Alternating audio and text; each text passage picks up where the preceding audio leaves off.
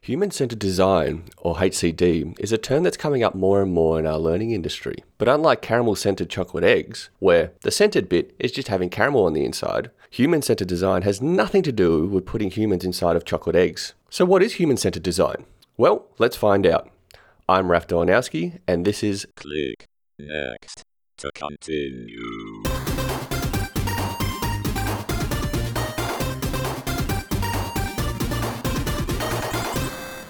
Welcome, everyone, to another Click Next to Continue podcast. Uh, very exciting topic today because one that gets talking about a lot in the learning circle and beyond.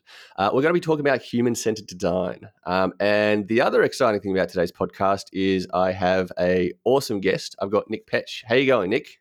I'm good. How you going, mate? Great to be here. I am I am I'm going very well, uh, even though the current Melbourne weather is quite dreary. But I am excited to be talking to you about this uh, this podcast. Yeah, um, me, too, me too. For, for people who who I guess have been living under a rock and, and kind of don't know who you are and what you're about, do you want to give a quick snapshot of I guess uh, you know what you're doing, where you're working, the stuff you're passionate about? Yeah, sure. Uh, so, look, I guess my current uh, job title is uh, Head of Learning Experience Design and Strategy. Uh, I work for uh, IMC, who's a, um, I guess we're, we're a bespoke uh, learning design agency. Mm-hmm. You know, that's one major part of that organization. We've also got an enterprise grade LMS um, over one side of the business as well. Um, oh, geez, I mean, I've, I've, sort of been in content for around about 15 years. You know, I started mm-hmm. out sort of as gra- graphic design, moved my way through sort of animation, and, and I sort of got a small exposure to e-learning way back when. Um, ran off to film for a bit. I was a VFX artist in film, and I sort of quit that and, and came came back to learning and um, sort of studied the studied the learning science, and then sort of found my home in kind of learning user experience design uh, some seven plus years ago, I think. Um, mm-hmm, mm-hmm. Starting to get old. um, but um, yeah, you know, I've worked with all sorts of organizations, like um, uh, to, to, name a few NRL, Bupa, Seek, you know, Australia cool. Post, T2, that, that's sort of more in the blue chip and, and as well as the non-profit sector. Mm-hmm, um, yep. What am I passionate about? Um, well, my big why is human evolution. Um, that's my okay. big, big top of the top of the tree, big why. But um, to make it actually practical, um, human evolution through, I guess, um, systemic interventions of learning. Um, you know, and then we see if we start to take that tree down, it's it's sort of becomes about cultures of learning, and then about creating uh, better human outcomes in the, in the sort of in the process of that. So, you know, I'm very very uh, passionate about um, you know how might we um, you know design for for people and for culture. Yep. Yep. Fundamentally. Awesome. Yeah. Wow. That's kind of cool. in a bit of a nutshell. that's a that's a big nutshell, mate.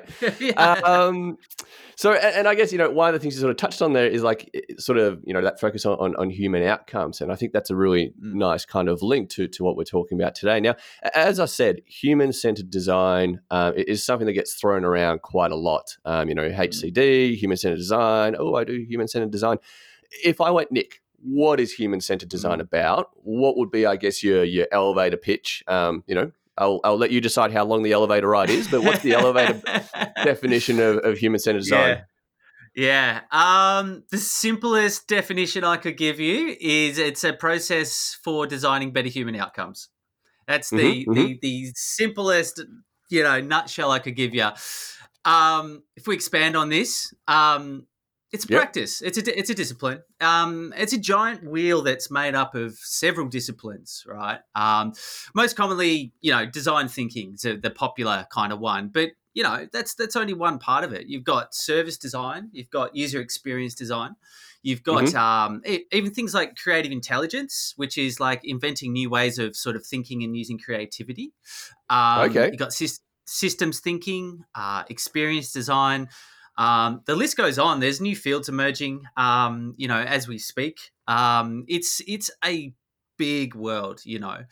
If I was to really geek out on this for a second, for all the nerds out there, I would say it's it's a form of codified design anthropology. That is, it's a it's a kind of data science and design anthropology sort of coming together and that data being either qualitative or quantitative right uh-huh. um, the source of it um, to kind of break that down, design anthropology being the study of how design translates human values into tangible experiences.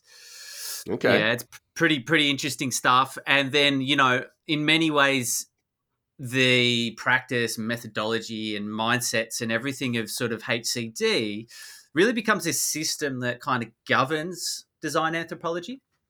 Okay. yep. Um, be- because yeah, otherwise we'd probably never get anything done because we'd probably all go and travel to remote villages and and and sit in those remote villages for 13 years trying to understand their culture right we we're in our actual modern day there, yep, we yep. yeah we we have a limited time and a limited amount of scope to really try to understand i guess the perspectives and, and aspirations um of of the culture because i think so so i've painted quite a big picture there about defining kind of what it is and and and it is you know a big world It's okay. It's, it's the this is the uh, this is the Rialto elevator, so you can. that's the. Rialto elevator, yeah. But if there's one thing I could say, probably the perfect elevator pitch that brings it all together, it would be Mhm. that it's a process that always starts with the people and culture you're going to design for, right? Yep. And that during this process, we seek to understand and value the perspectives and aspirations of the people and and their culture fundamentally. Yep. Um, Yep. Where where it's different is it takes the control of the design um, out of the hands of the designer and Mhm. actually puts it into the hands of the people you're designing for um, to solve root problems and not just symptoms of problems. Um, Right. and and how it's radically different is it's it's designing in order to think, not thinking to design. Um, that's Okay. very different approach to to I to what I see being done. Um, you know, in, in other sort of areas of design. Okay. So yeah, there you go. Very long um, thesis um, elevator pitch for you. There's No, a few good. Layers there. Yeah, Yeah. abs- absolutely. And I think you know it- it's great to highlight that that this isn't a single discipline. This is kind of like a, an umbrella that sits over Yeah. multiple disciplines. Um, Yeah. And I think that's one of the really big sort of things that it isn't like, oh, I know human centered design. It's like, well, actually, you, you kind of you know human centered design by knowing about UX and, and kind of how people work and you know Yeah. all that sort of thing. It's not like a it's not like a kind of you know you, you can't put it side by side next to UX because it sits over the top of UX and, and how you I guess consider UX in that mindset Yeah. of giving control back to the people you're targeting. Yeah, Um, that is one of the most. Uh, I, sh- I should just mention probably one of the most common mis yeah conceptions. Exactly as you've said there. Um, like human centered design is it's it's it's a it's it's a big umbrella, and Yep. usually people think human centered design is design thinking. It's it's not. Design thinking is a component of human centered design. Same as same mm-hmm. as you know UX is commonly seen as being human centered design as well, or everything. Yeah, if you really look at UX, it really quickly becomes about things like ergonomics and accessibility. Nothing Yep. really to do with the visual flourishing of design. You know, it, it's kind of there as an aspect of it, but it's really about goal, uh, sort of, sort of ends goals and means goals. If you think about UX at a discipline Yep. level, so so to take to to take human centered design as a just as a double diamond or, or or just as a methodology and to throw it at everything is actually quite inaccurate. You know what I mean? Okay. Um, Hmm. Yeah, So, Yeah. so I guess uh, with, with that, and I think um, you know, d- dissecting a little bit around around the sort of difference between design thinking and human centered design, all that, we'll, we'll kind of touch on that. But Mm. the, the the thing I'm interested to kind of know is, I guess, what are the what are the core, I guess, benefits or outcomes, um, practically speaking, you can expect from, I guess, adopting a, uh, a human centered design, I guess, approach or, or concept when you are tackling um, work or, or problems. yeah. It's a, it's a good question, and you know, uh, like every good designer should answer, it, it depends. Um, it's it's Yep, it's but, yep. but if I had to really kind of just sort of go for this globally, I guess first and foremost, you get to stop designing for yourself. You know, Mhm, I, I mhm. don't know. Like this is something like that that's huge. A lot of designers design for them themselves, not out of ego or not out of you know um, i guess the reason they're doing it is it's out of a shortage of, of insight and resource. They, they can't Yep. do anything else but design for themselves because they haven't spoken to the people they're designing for. They haven't worked with them. They don't have genuine human insight from which to work from uh, or they've just got a, a, a pile of content to try to turn into something that doesn't suck, right? Um, so I think um, the, the the the ethos, the process, the governance of of human centered design gives everyone a seat at the table. Everyone, from the people we're designing for to the other actors that are in the scenario, whether that be managers or or or administration people or policy people or whoever it is, it gives everyone an opportunity to co-design. Right? It's its fundamental ethos is very much about co-design. Um, I guess the other core benefit is that its core is about creating better human outcomes. Like if you let that if you let that sink in, training and performance, and if we just put a learning lens on it, a lot of times isn't about creating better human outcomes. It's about creating better business outcomes. Yep. Right. And so these are kind of like, well, what kind of organization are you? Are you one that is people first or are you one that's profit first? You know, it, it's it, it, it's it's a deep one that one. Um, I guess what's cool from uh, probably a bit more on the practitioner side is nobody owns it, and you're only Yep. as good as your last sort of set of breakthroughs and insights and challenging implementations. You know, like what's radical about human centered design is a bunch of 15 year olds from school can can use it and redefine how they want to learn and Yeah, just totally blow blow everyone out of the water. Yet then, you know, at the other side, a, a company that was seen as being completely stagnant and dead to the market because they hadn't been customer centric in 10 years can totally Mhm. reinvent the way they do business you know Yeah. they can they can make sure that every product these purchase from them has a positive impact rather than a negative impact on the people and the environment or whatever factors you want to consider um i guess for So me it- one of the other yeah you go you go So, so Sorry? it's so it's kind of almost like um, you know, it, it's a methodology to take out that I guess component of guesswork that we often find when designing products or, or things, where it's where we take a little bit of insight and then we kind of try and decide on behalf of the audience um, what's going Yeah. to be, I guess, a, a- appropriate for them, and, and I guess um, you know from that perspective, and, and also to that point of you know taking away that designing for ourselves, it's no longer a cool. Okay, I think this is what I stand this person needs.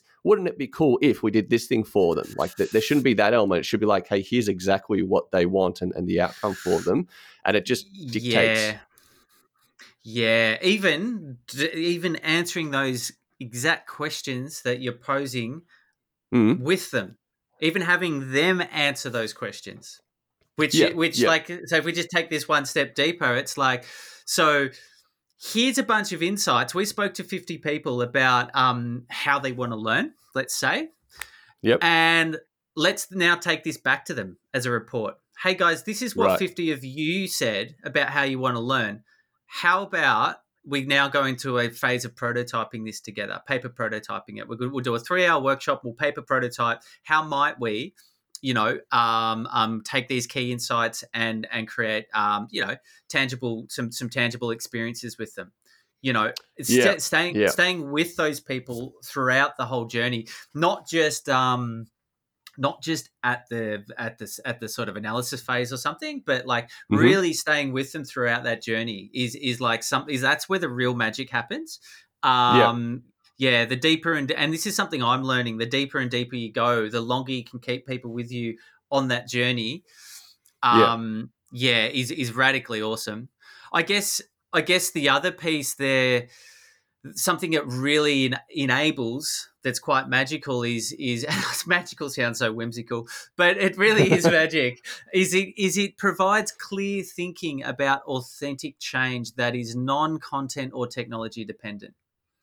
It, Right. like like like at some level like we get to solution mode eventually right eventually Yeah. but we don't start at that solution mode but getting being yeah. being able to think really clearly about a problem by being really really well informed by 50 60 70 maybe 100 people of, Mhm. of worth of research is is a really powerful, powerful way to go about designing solutions. And I guess that's how you really get to solving those root causes of a problem and not just the symptoms. If you talk to just a small group of people, like just the client or just the project sponsor, you're only going to get a symptom of the problem. You're only going to get what they see. If you go and talk to a broader range of the audience, you're slowly going to be going down the the tree trunk of the problem, and you're going to start to get towards the root causes of that problem. Um, which is, I think, a very interesting part of the process, right? Um, if you look at it that way. Yeah. and I think you know that that kind of it really highlights that very often the, the people that you are engaging with on a on a learning project, they're, they're the ones that can articulate the symptoms of, of something not going well, or, or or they can kind of articulate what the goal is, but it, it's kind of the people who are going to then be doing the doing, changing their behavior, adopting a process, becoming more motivated. They're the ones you need to actually be talking to to understand well how what do you need to actually achieve a particular outcome? Yeah. um, because they're the ones that'll give you those honest answers and i think that's that's very often lost um, i- in design where, where you kind of talk to the stakeholders and say in learning the l&d manager and all and they go oh here's, here's the problem and, and here's how you should fix it uh, Yeah. and their reality and their pers- perspective because it is a perspective is Absolutely. is is quite disconnected from i guess the objective insights you can get from people who are doing one Yeah. thing and you're like well why aren't you doing this other thing it's like oh here's why yeah. Yeah. So there's one thing that really sings true, echoes in the chamber of HCD, and that is um, the the word native. Um, because what you Mhm. want to do when you're designing in a culture, you know, an established culture, is you want to design solutions that are native to the to the audience you're designing for. Why native? Yep. Well, native means there's there's minimum friction on Yep. the on the adoption of that solution. You know, it's a really powerful way of, of looking at like it's almost like sometimes when I go into a culture, I feel like I'm uh this is just my own fantasies playing out here, but I feel like I'm sort of like a professor going into some some some village out in Africa to study the ways of these people. You know, like like that is actually not a Yes. bad mindset to actually take into the design process because you really want to be be observing. You don't want to be in the way. You don't want to be overpowering things with your perspective. You want to be open to learning about this culture before you even begin to consider what your hypothesis kind of might be about what needs to change you know? It's really putting Yeah. that putting that kind of hat on. And um you know being a bit of an indiana jones about the whole sort of thing i don't know if that's the right metaphor there no, I like it. I'll roll with it. Uh, so long as it's not Indiana Jones and you know his uh, the, the the the Skulls movie. That was awful. But uh, the, you the earlier, the, the, the earlier Indiana Jones. Hey, and, and I think you know that's that's that's. I, I really like that you've highlighted that because I guess Yeah. one of the things that we often uh, see in in learning and beyond is this kind of methodology where an organization uh, will look at look at the symptoms they're experiencing Yeah. and say, "Hey, we've got this problem," and then look Yeah. like over in another backyard and go, "Look, that organization has this same Yeah. problem as us. Oh, Let's do what they did." A- And, I think for for me, it's like symptoms can be universal because the, the end result of something going badly is is kind of it, it it manifests in very similar ways but the the reason it's happening and understanding how to influence people Yeah. in a particular culture that changes drastically so it's Oh, not a case of you know being able to go well they did this and it worked for them so that's what we should do um, yeah, no, you, you you- you're totally totally right. Yeah, that's a it's a waste of money. You know, uh, people Yeah. like wasting and money. people's time Yeah, time even worse. Time is uh time is a monster. Um because look, put it this way. Um I mean you got to ask yourself honestly like what are you trying to achieve? Like really, what are you trying to achieve? Are you trying to Yep. just fix it cuz cuz good design is as little design as possible, right? This yes is like yep you know, like a really hard thing to grapple with as a practitioner. You know, it's like, oh, but what about all of my dreams and stuff? It's like, yeah, you're designing for yourself again. Try not to do that. Don't, do know. that on your weekends. Yeah, yeah, yeah, yeah, yeah. But um, yeah, it's really important to to to be authentic and and to as we move forward in the world, I think one of the big things you'll see is this idea of the capability of design coming coming forward and and it might mm-hmm. be a little too deep for today's chat, but there is something, you know, this, this idea of using design as furnishing versus design as a strategy. They're, they're two ends Ooh, of, of, I like of that. A, I like that. Yeah. So so so the really good companies. Let's take uh let's take Dyson. Why did Dyson make the best vacuums on the planet? You know why? It's because they use design systemically at every single touch point in their organization for everything they do you know, yep. where other companies that suck uh, use design right at the end just to like, oh, yep. make it look pretty, you know. Yeah. And this is a this this instantly tells you about the maturity of an organization, how mature they really are. Like a lot of business organizations and things out there are like, oh, you know, we're so mature. Look at us, la la la la la. It's like, cool. So tell me about how you're using design. Um, and they'll tell you, well, what do you mean? It's like we have a graphic designer it's like, no, like how how are you strategically using design to become a better yeah. yeah. to become a better a better organization a better entity a better culture to you know to achieve the actual goals you're dreaming about in your strategy. Let's get your business strategy here. Like let's break it down for a second. How are you going to achieve that goal? How are you going to achieve that goal? You'll find that at every intervention what needs to happen is there needs to be experimentation. There needs to be design capability, um, you know, uh, uh, implemented in order to realize how these goals will be achieved, especially those big, hairy, audacious kind of goals, right? Mm-hmm, mm-hmm. Yeah. So yeah, and and I guess you know, so so one of the things is is around human centered design. This is something that that probably in in the last few years has really sprouted up and, and, is quite prevalent across people posting on social media and talking about and saying that they adopt it. Um, yeah. Is it a new concept or is it just new to L and D? And, and oh, are we actually yeah. adopting it correctly, or are we adopting it as a that superficial treatment over the top? It's like, oh, look, I'm doing yeah. human centered design. Yeah. Um. If I'm if I'm really honest, it still hasn't even arrived.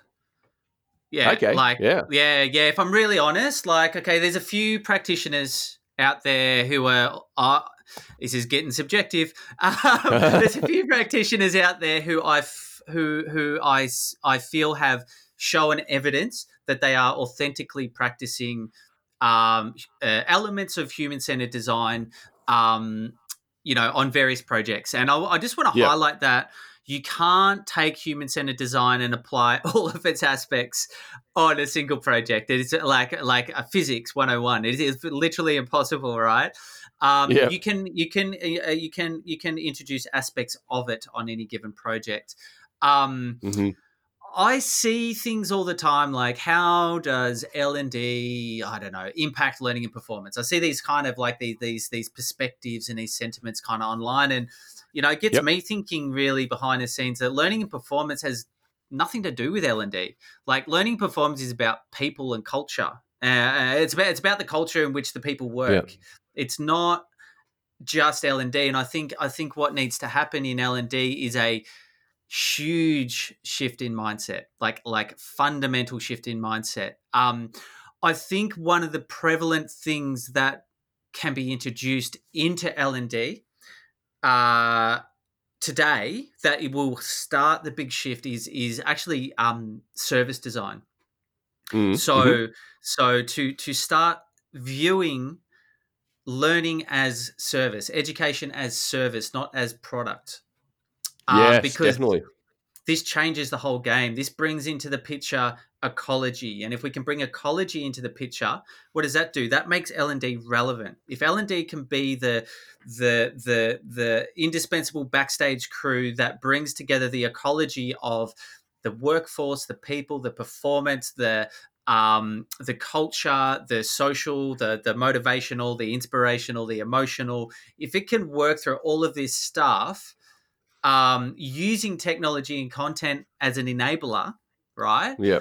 Then it's instantly going to become relevant. And the you know you see kind of how stunted the growth of L and D really is because we're kind of like, oh, maybe we should evaluate. It's like, like you know, the, the patient's already dead. I heard this the other day from um, uh, someone, someone, a great leader in our industry is like this idea with, particularly with data that you know, evaluation is like autopsy data. The patient's kind of already sort of yes. dead by that point. It's like it's yep. you know that looking back perspective where really what we want to be doing is getting way in front of the bus. You know, we want to be paving the road for the bus um, yeah. if anything. And we want to be, you know, digging really deep on our L&D initiatives, really deep and making really well-informed decisions about how we're moving forward strategically instead of just being kind of reactive. And now I'm sounding like the industry, right? I'm starting to rattle off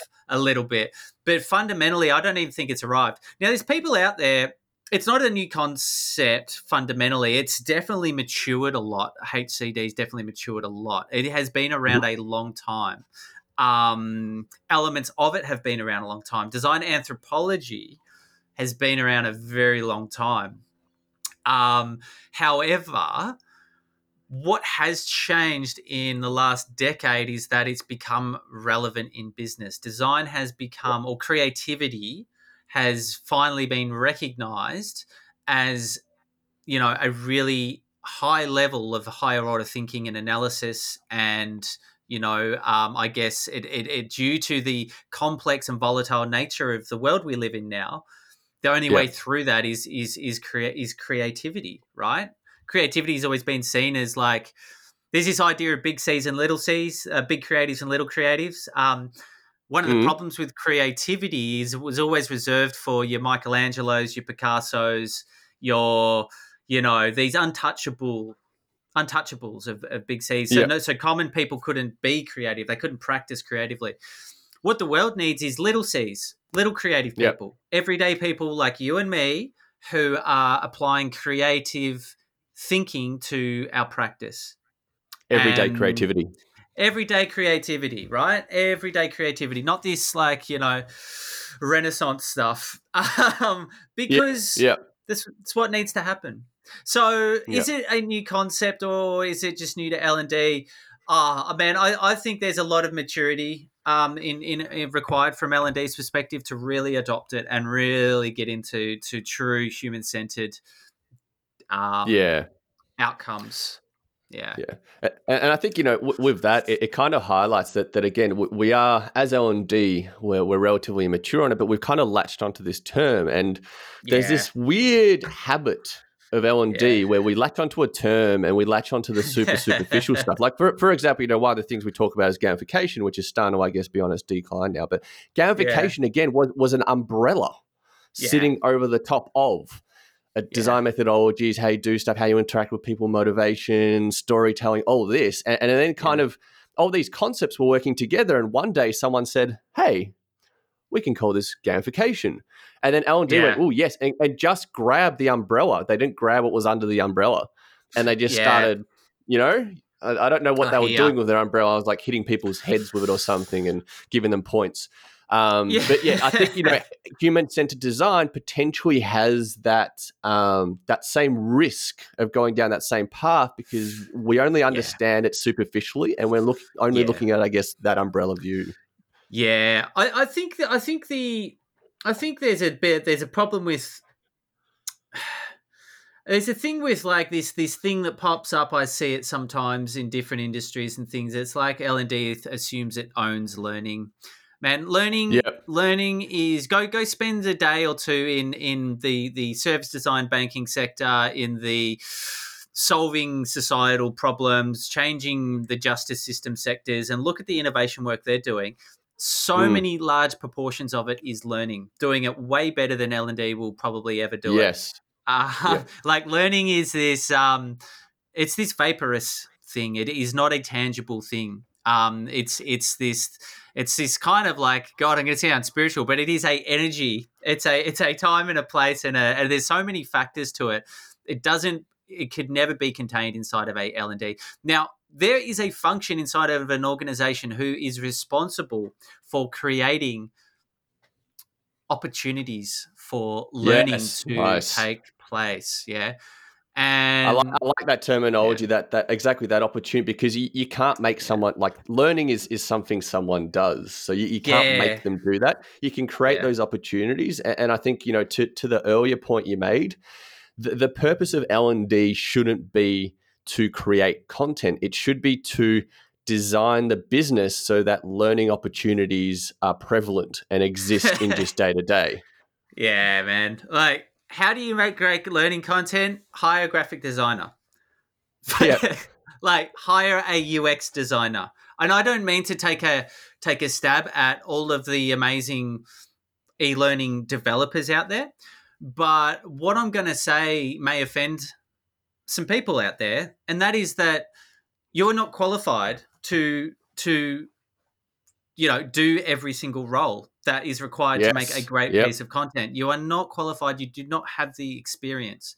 Um, Yep. and that it is actually takes multiple people of different disciplines to create um, content to to what I would call it a, at a standard.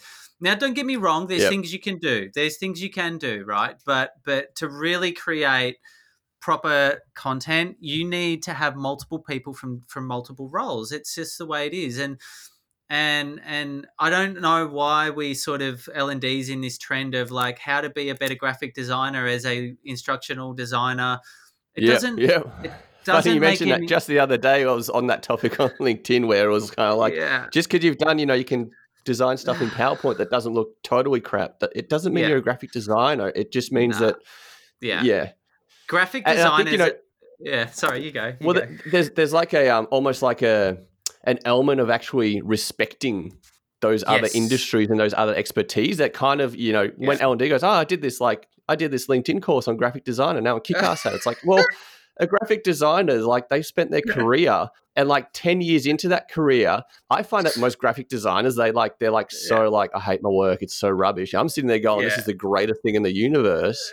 Yeah, and like after 10 years they build up like yeah this is starting to be good and yeah, and it's kind of like like respect those expertise out yes you can try it and, and if you need to you can kind of put something together but you're not doing graphic design you're Nah. doing you're Yeah. mimicking you're duplicating what you've seen because you don't have Yeah. the core skill set and and knowledge and expertise to actually do graphic design Yeah, yeah, yeah. Graphic designers are, are grumpy people who wear skivvies and are obsessed with but with with the function, the function of type, then the form.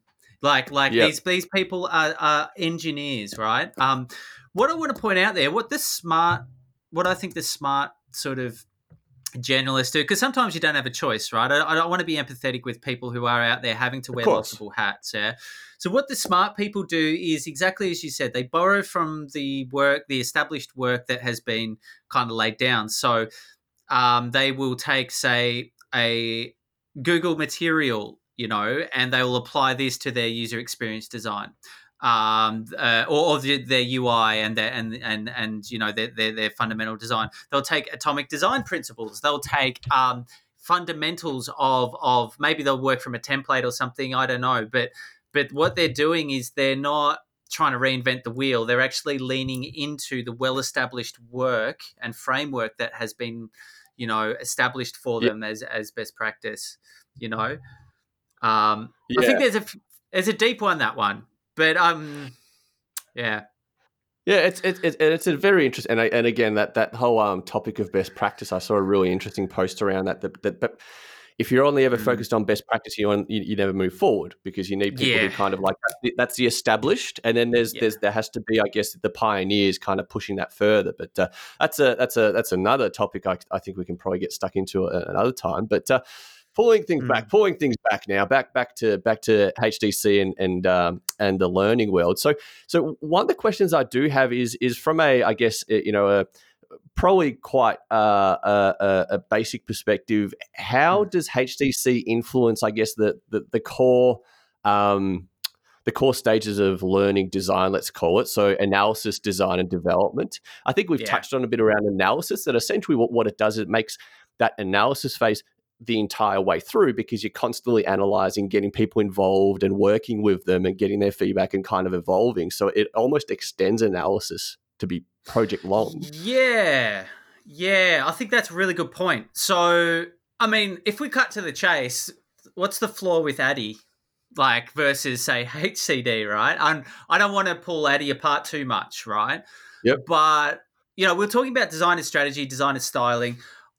I think because I think this will be relatable for people who know the ADDIE model, right? And if we can Yep, yep. contrast to create some kind of meaning against HCD, I think one of the flaws with ADDIE is it is designer styling, that that design capability and true discipline. I guess uh, sorry, the, the design capability is a true discipline and process is not fully realized or respected in the ADDIE process. So so I guess what I don't like about the ADDIE model is that in some ways it's a bit loaded with assumptions. Um, Okay, yeah. And these, and these assumptions create impersonal experiences. Um, it's really, I guess, if you take the ADDIE model and you look at it, it's des- it's really designing from the perspective of governance, right? And not true Yep. human outcomes. If you go and read the literature on on ADDIE or stuff, it's like, well, what's the knowledge and the skill and the capability gap? You know, and yeah, sure, there is some amount of empathy in there, but it's really not from the perspective of the people and the culture. It's from the perspective Mhm, of mhm. knowledge and and skill. It's looking at, people as human capital, not as human beings. Um, Yep. And like, if you know the history of the ADDIE model, you know it's no surprise. Like, designed in the Great War for the mass design of instruction. Um, Yep. an, an interesting fact, I th- uh, and I need to go and double check this sometimes, just because in the Great War there was actually more injuries, not on the front line of battle, but actually behind the scenes, um, workplace like kind of OHS injury. Injury, Yeah. um, and it's a really interesting thing if you think about it, right? Now, where uh, HCD's designer strategy, so a super common example of what is designer strategies is prototyping, and and I think exactly sort of as you said, HCD puts a discovery process in front of analysis, which um, radically changes the way we frame the problem. So framing the problem is is one of the most important things about hmm human centered design versus I think other disciplines is how we frame the problem. How do we even arrive at having a problem statement about what we're actually trying to solve? And this is Yeah. where that assumptions piece of ADDIE is, you know, kind of a bit limited. And then this is why I think human centered design uh, kind of brings a little bit more to that lens. So um, it has a bit of a domino effect, and nine times out of 10 will kill the initial brief because it was inaccurate anyway. It's like the assumption was um, we have corruption in our organization, so we need two 45 minute modules to change that. And it's like, well, okay, let's go and have a look at that. Guys, this is a systemic issue. And it's actually Mm. partly to do with corruption, but it's actually partly to do with the way you, you guys do your reporting. It's actually your Yeah. reporting is actually people don't know how to report properly and it shows up as corruption. It's actually not authentic corruption. For example, right? That's a, that's something you could discover by having a discovery process at the start. Um, Because uh, look, the flaws of, of traditional analysis, like what's the problem to, to figure figure out what the gap is, to then figure out what the solution is, right? That's a three step tra- the, the Yep. traditional process of analysis. Is it's problem solving from your own head without understanding or valuing the perspectives of you know the people who are doing yeah. it. Yeah. Yeah, you know. And, so, and it kind so of also assumes that the, the, the problem that's been defined is to to your point the actual problem or or or, or is it actually you know again it's, symptom versus Yeah. problem and understanding Yeah. what, what's actually causing it yeah Yeah. So so HCD is really oh god, I'll probably get shot for saying this, but it's kind of um it's sort of replacing the A in ADDIE with research and sense making. Research Okay. and sense making. Yeah. So so this is where it's it's a beautiful thing. So some words I want to read out to you just to kind Yeah. of get there. I'm a visual. I'm if you can't tell, I'm quite visual and abstract, but part of the balance of, of good design is, is is balancing the abstract and the concrete. It's a mm-hmm. process of going from abstract to concrete. Really, that's that's like the the kind of what's the problem through to solution is abstract to concrete many many of the of the time. But these words here: envisioning, inspiring, simplifying, structuring, aligning, translating, embracing, and educating. You know, these Mhm, terms, these these kind of like verbish sort of terms, right, are really important for a design process, for moving through a design process. You know, you're envisioning you're envisioning what that what that real problem is through research. You know, you you get inspiring and sense making and structuring through sense making and mm-hmm. aligning through sense making. You might need to do some translating and then embracing new ideas. Like because Yeah. because human centered design is it's potent, man. It's potent. It'll get you new ideas that are foreign and radical. Like it's it's not like oh yeah, it's a module. It's like it's like it Yeah. doesn't do that. Like sometimes, right? It gets you like, well, it's not really a training problem. It's actually an environmental problem, and we have an answer for it. And instructional designers can deliver it. Mm. You know, like like it, it's, it can be quite potent. Yeah. And, I, I particularly like in that in that uh, you know series of words, you know, simplifying was in there. I, I always Yeah. kind of, I always, you know, there's a lot of there's a lot of perception that you know the really complex and wow, this is amazing and super high touch sort of solution is the best one. For me, it's like, what is the simplest way that an outcome can be achieved? Because that means you you need people to change the least. Um, And you know, to, to the point of you it. know taking away friction.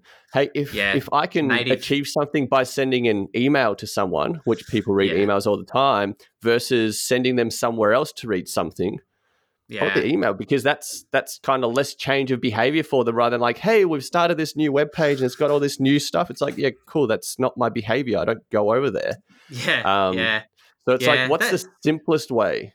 Yeah, that's it, man. And this is why, like, um, you know, I've spoken about some pretty abstract and complex and open ideas. That's because Yep. simple isn't is is not simple. Yeah. like simple is complex. Uh, we are naturally Yeah. are really good at designing complex ideas. We're really good at doing that. Getting to simple, it's that you know, I would write you a shorter letter if only I had the time. Right? It's Yes. Doing- yeah.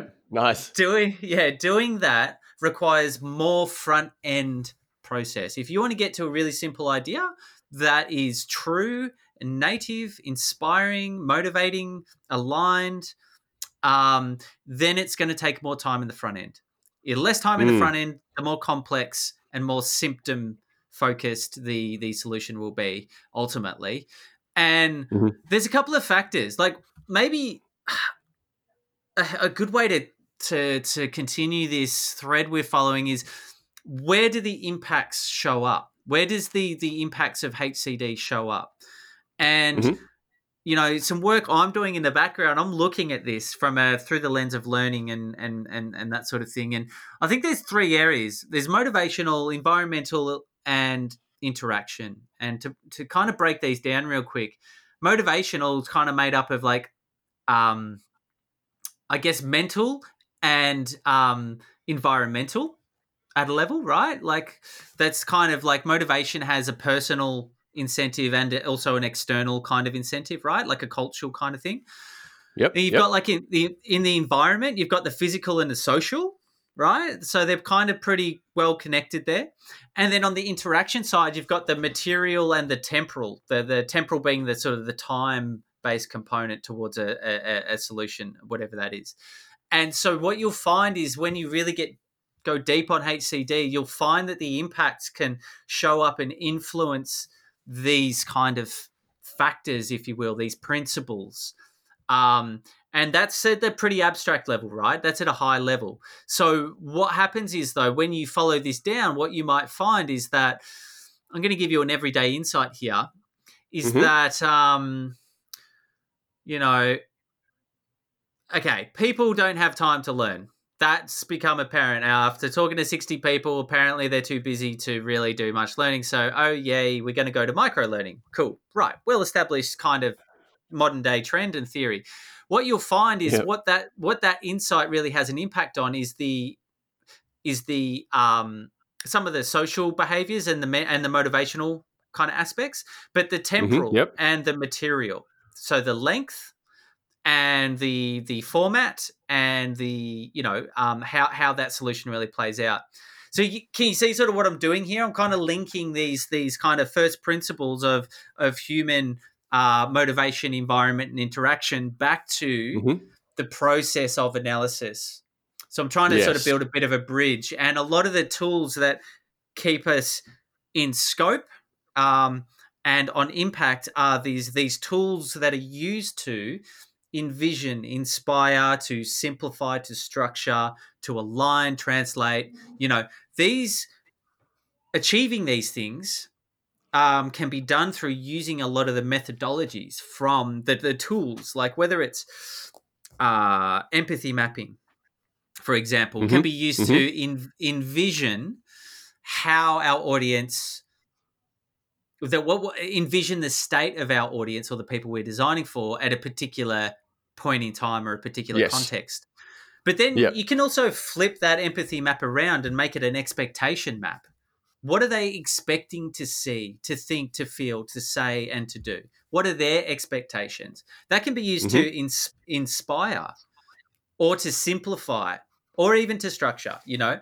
So Yeah. so that that tool, that one of the most simplest, most fundamental tools of, of human centered design being like empathy mapping, right? Can Mhm. be flipped in so many different ways across so many different contexts to get really rich outcomes. Um, so yeah, I feel like I'm taking it a little too deep. I can really rattle on about this stuff. No, so it- it's, it's good. Yeah, I think I think you know it, it, it's one of the good things to, to again that that- to highlight that this this this isn't a, a, kind of you know we're doing human centered design. Let's go, gang. Um, so Yeah. it, it is actually there's there's multiple layers. Uh, there's Yeah. there's multiple columns. There's multiple disciplines under it, and Yeah. and I guess there's multiple things you can be doing to be adopting. You know, bits and pieces of it based Yeah. on what you're trying to achieve, the environment you're in, um, like limitations of approach. So, like you know, it's it's it, to your point. You can't just go, yes, we're doing human centered design on this project. It's like, oh, cool. So, like, you'll be done in Yeah. 20 years.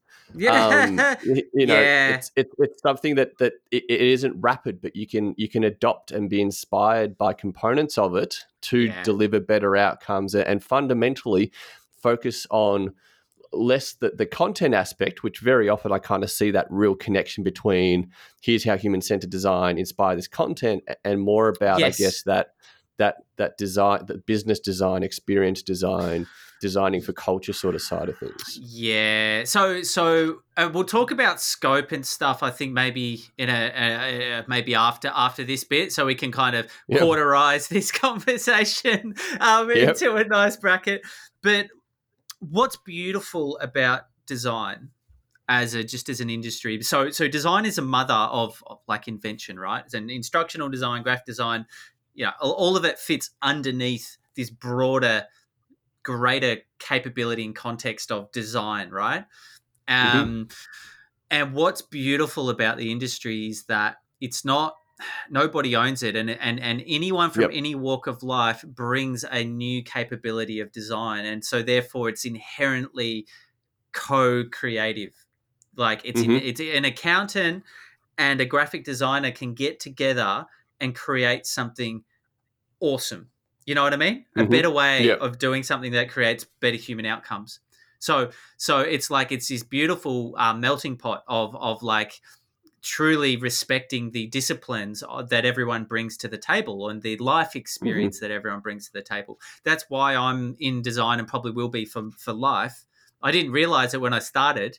Uh, I wanted to design record covers. I was, you know, that's that's that's how I started and got ended up here somehow. But Yeah. the the journey what i've realized is that's what it's really about it's really about co-design and it's really about asking the question of what are the who are we designing for and what are the human outcomes that's Mm. that's really you know um, um, and and human centered design is something that needs to be explored hence it is um you know it is it's not so much a the- this kind of term of like it's it's sort of not really thinking to design. Uh, uh, it- it's it's it's something something a bit greater than that. It- It's it's designing in order to think. So you're Mhm, actually doing stuff in order to think clearly about who you're designing for and what the human outcomes are going to be. Like that's Yep. yeah, it's a deep it's a deep deep thing there. Yeah, Very, very, yeah, very, very interested flip on that, and I think you know that'll that'll Yeah. probably make a few people sort of scratch their noodle and, and, and reconsider their perspectives around this. Good. Um, Good. That's that's a good thing. That's a good thing because that's what it's about. It's about new perspectives. It's it's, Exactly. you know, that's it's learning, right? It's change. Yeah, it, it's a yeah. We, we it, that's the thing. I mean, it, it doesn't enable change, and, and especially in I guess you know our space, that that should be a really good thing. And and again, kind of you know trigger better thinking, evolution, trying Yeah. ideas, evolving, learning, and and kind Exactly. of and and yeah, becoming better in, in getting those outcomes. Yeah. Hey, uh, so I guess you know one of the big things is now we've probably dropped a few truth bombs along the way here. That hey, that two posts you read on LinkedIn about human centered design and that pretty diagram, you, kind of have to go beyond that. Um, Yeah. Where where should where would you recommend people start in terms of understanding it and and, and I guess starting to you know experiment a little bit uh, with with the un, what's underneath that human centered design umbrella. Oh God. I think okay, yeah. So get getting prag, prag, pragmatic. The best the best design strategists out there are um, idealistic pragmatists, right? um, the best, most practical thing you could do to actually experience human centered design is to join one of these global think tanks or co-design projects. Best Mhm, thing you can do. You don't need you don't need to know anything about human centered design because there'll be someone in there who's senior and will govern the process with a process, right? That's Mhm. probably the best thing you can do. Go and actually experience, excuse me, a eight week process of designing a really wicked problem. Like, okay, Mhm. how might we help teachers around the world flip to remote teaching context whilst maintaining student motivation and improving outcomes?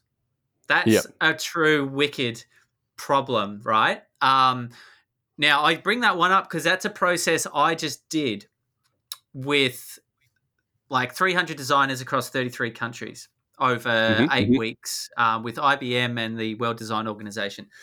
I thought I knew what design thinking, innovation, human centered design was. I've been doing it for a while. And I got in this situation where we had all of these designers from all of these countries with all of these perspectives and all of these unique Mm. problems trying to solve, you know, one purpose. And man, that was hectic. I'll tell you, mental mental hectic. Like i've never seen one thing i've noticed is that is that what happens in these heightened say you know more like sort of critical contexts it's coming from unfortunate circumstances is that innovation is a beast of its own. You'll you'll see that that you really need to experience different contexts and different perspectives you need to expose yourself and your own thinking and your emotions to new contexts that's the first place I would start with human centered design. Mhm. Um, yeah, yeah, like like tools and methodologies and everything aside, go and do some stuff in different contexts outside of Yep. learning. So Yep. that's really step one. Yeah. Um, step two: read "This Human" by Melis Senova, and then read it again. Um, this is a great, great book about being the person that is designing for other people. It's it's a deep onion this book. You'd read it when you when you've been practicing for 25 years or you read it when you're just starting out you're going to get a different meaning from it every time um Righto, yep. she's Okay. she's she's done a fabulous job with that book um, about being because being is a really important thing and i think it's one of the fundamental differences between other practices and human-centered design is that begin the hcd journey no matter where you're at even if you've done a bunch of um, design thinking like design sprints or whatever if you're going to take human-centered design seriously begin it as a personal journey of growth right? Because you become the tool. So, human centered design, you're a human being practicing human centered design. You're becoming the conduit between the people and the outcomes and society and all of these other factors, right? You need to be like this mm-hmm. nice, clean, kind of shiny tube that that that takes all of the input from the users you're designing for and kind of funnels it in a sense without putting your own human bias in front of it without yeah. um you know it's very tricky and complex to do Mhm. that you know you need to be a nice I use the term nice. I shouldn't use that. But you need to be an empathetic human being. You need to genuinely have some kind of care. You need to be Yep. brave. You know, it's a lot of things that need to happen, and consultants a lot of self awareness. So self awareness, yeah, man. Like Yep. there's something I'm I'm still working on. Every day I'm getting better and better at, at, at becoming a human centered practitioner, and I'll never be, I'll probably never be enough. But this again comes back to the ethos of working with other people. It's not about Mm. being a master of human centered design. It never will be. Nobody owns it. You go and talk to the best, some of the best practitioners in the field. The way they show up you know, you probably wouldn't even think they're a human centered designer. They don't even say the word design thinking. Like they just kind of do in a certain way that is just amazing to be around. It's also powerful and inspiring and, and the clarity and alignment that comes through, the questions they ask, the way they show up, the way they uh, formulate insights. Mm. I think a true masterful human centered designer is um, someone who can enable emergence to take place. So, so, so deep emergence, basically allowing the true problem to emerge, allowing Yes. the true solution to emerge. Yeah, being patient enough and being um, charismatic enough to be able to lead a journey where things can emerge is that I think the true mastery of HCD. You know, um, um, that, that's my current understanding. Right, I'm 35 years old. I'm I have a limited knowledge of the world and how things work, but that's where I'm currently looking at as myself. And everyone's got a different story and a different journey. But um, Mhm. you know, I've got certain influences. Um, Melis is a, a huge influence on me. Um, you know, I, I spend time. I'm lucky I get to spend time with Melissa and the people that she practices with in in, in her craft, and it's been Mhm. very influential for me. And um, yeah, it's it's changed. What they taught me in design school is is quite different to what I'm learning in human centered design. Quite different. Yeah. Yeah. Um, um, you know, not to say I can't I can't work with designers still, or I can't bring that that some of that stuff. Yep. But but it is, yeah, it's a it's a journey of it's it's. I think a lot of other disciplines are about the about the doing, uh, and about the knowing of things. Where I think human centered design, that's all great. You'll you'll tick that off pretty quickly because if you look at the tools, they're actually really kind of simplistic on the surface, Yeah. right? Like like you, you'll pick them up pretty quickly. If you come from learning design as well, you're going to have a really good foundation of um, like analysis and complex complex thinking and things like that, and that's great. That translates really quickly to to human centered design, to like sense Mhm. making and stuff like that, which is really good. But I think the harder thing for people to adopt is is this self reflection, self awareness, state of being kind of kind of stuff, Yeah. right? And I think society as a whole uh, is is still learning and adapting to this way of of sort of Yeah. being more human. Like, Yeah. you know? Absolutely, and, and and I think you know that that that being having the skill of, of well the skills of unlearning and relearning and, and kind of never being fixed in, in in the perspective of the knowledge you have.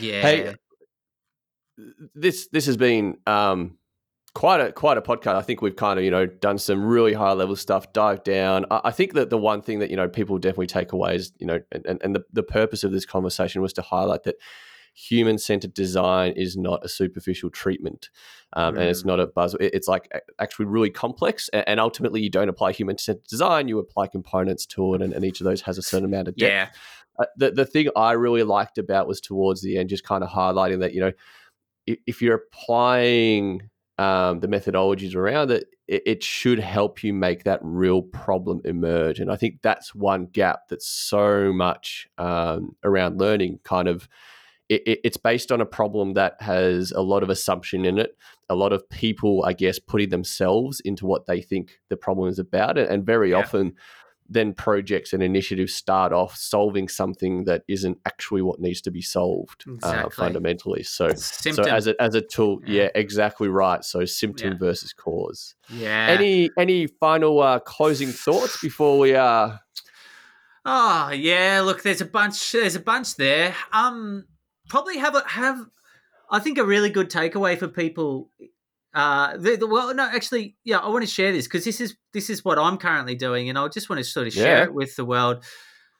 Have a think about the origin of design. If you look deeply, you'll notice that design comes from, or the need for design comes from either a fortunate or an unfortunate context in the world, right? That's a bit deeper, but if you think about the need for design, it's it's it's trying to serve people who are suffering from unfortunate, you know, contexts and situations, or fortunate, right? They're lucky enough to be Mhm. able to extend their skills or, or or whatever. And as you're walking around, have a think about stuff like the services you use. Um, from like insurance through to your banking app through to the way when you buy toilet paper now, two dollars of it goes, you know, to serve a community or an environment somewhere. You know, human opportunities for human centered design are all around you in your everyday life, and and probably just thinking that really design thinking is just the tip of the iceberg. yeah It's just the tip of the iceberg. Look at service design, adopt new ways of thinking um, of, I guess, learning as service or education as service, not just as product. Um, and if you could sort of think about the the the context of fortunate or unfortunate, uh, contrast it against the idea of service and how might we create better services for better human outcomes. I think you'll Mhm. begin to see the world in in new ways. So so that's yeah a little thinking takeaway it's kind of what i'm doing at, at, at the moment as well and so Yeah. you know if anyone has any thoughts on that throw it up on linkedin Rock yeah absolutely that's it and uh and uh, Nick, it, it has been such a joy having you on and having a chat with you, and, and I've learned a whole bunch, and uh, it's it's fantastic. So I really appreciate your time uh, jumping on this podcast. you're Um, most welcome then- mate As as always, um, for those of you listening, if you have any questions, comments, feedback, whatever it happens to be, please do engage uh, with us uh, via social channels. Um, I'll obviously be posting the link to my and Nick's profile, um, so you can have a chat with us directly. Um, and again, uh, don't forget to subscribe to the podcast as I uh, try to bring you more guests, and, and hopefully we'll have uh, Nick back on again because yeah, it's been really wonderful having you on. Thank you so much, Nick. thank you appreciate it see you later guys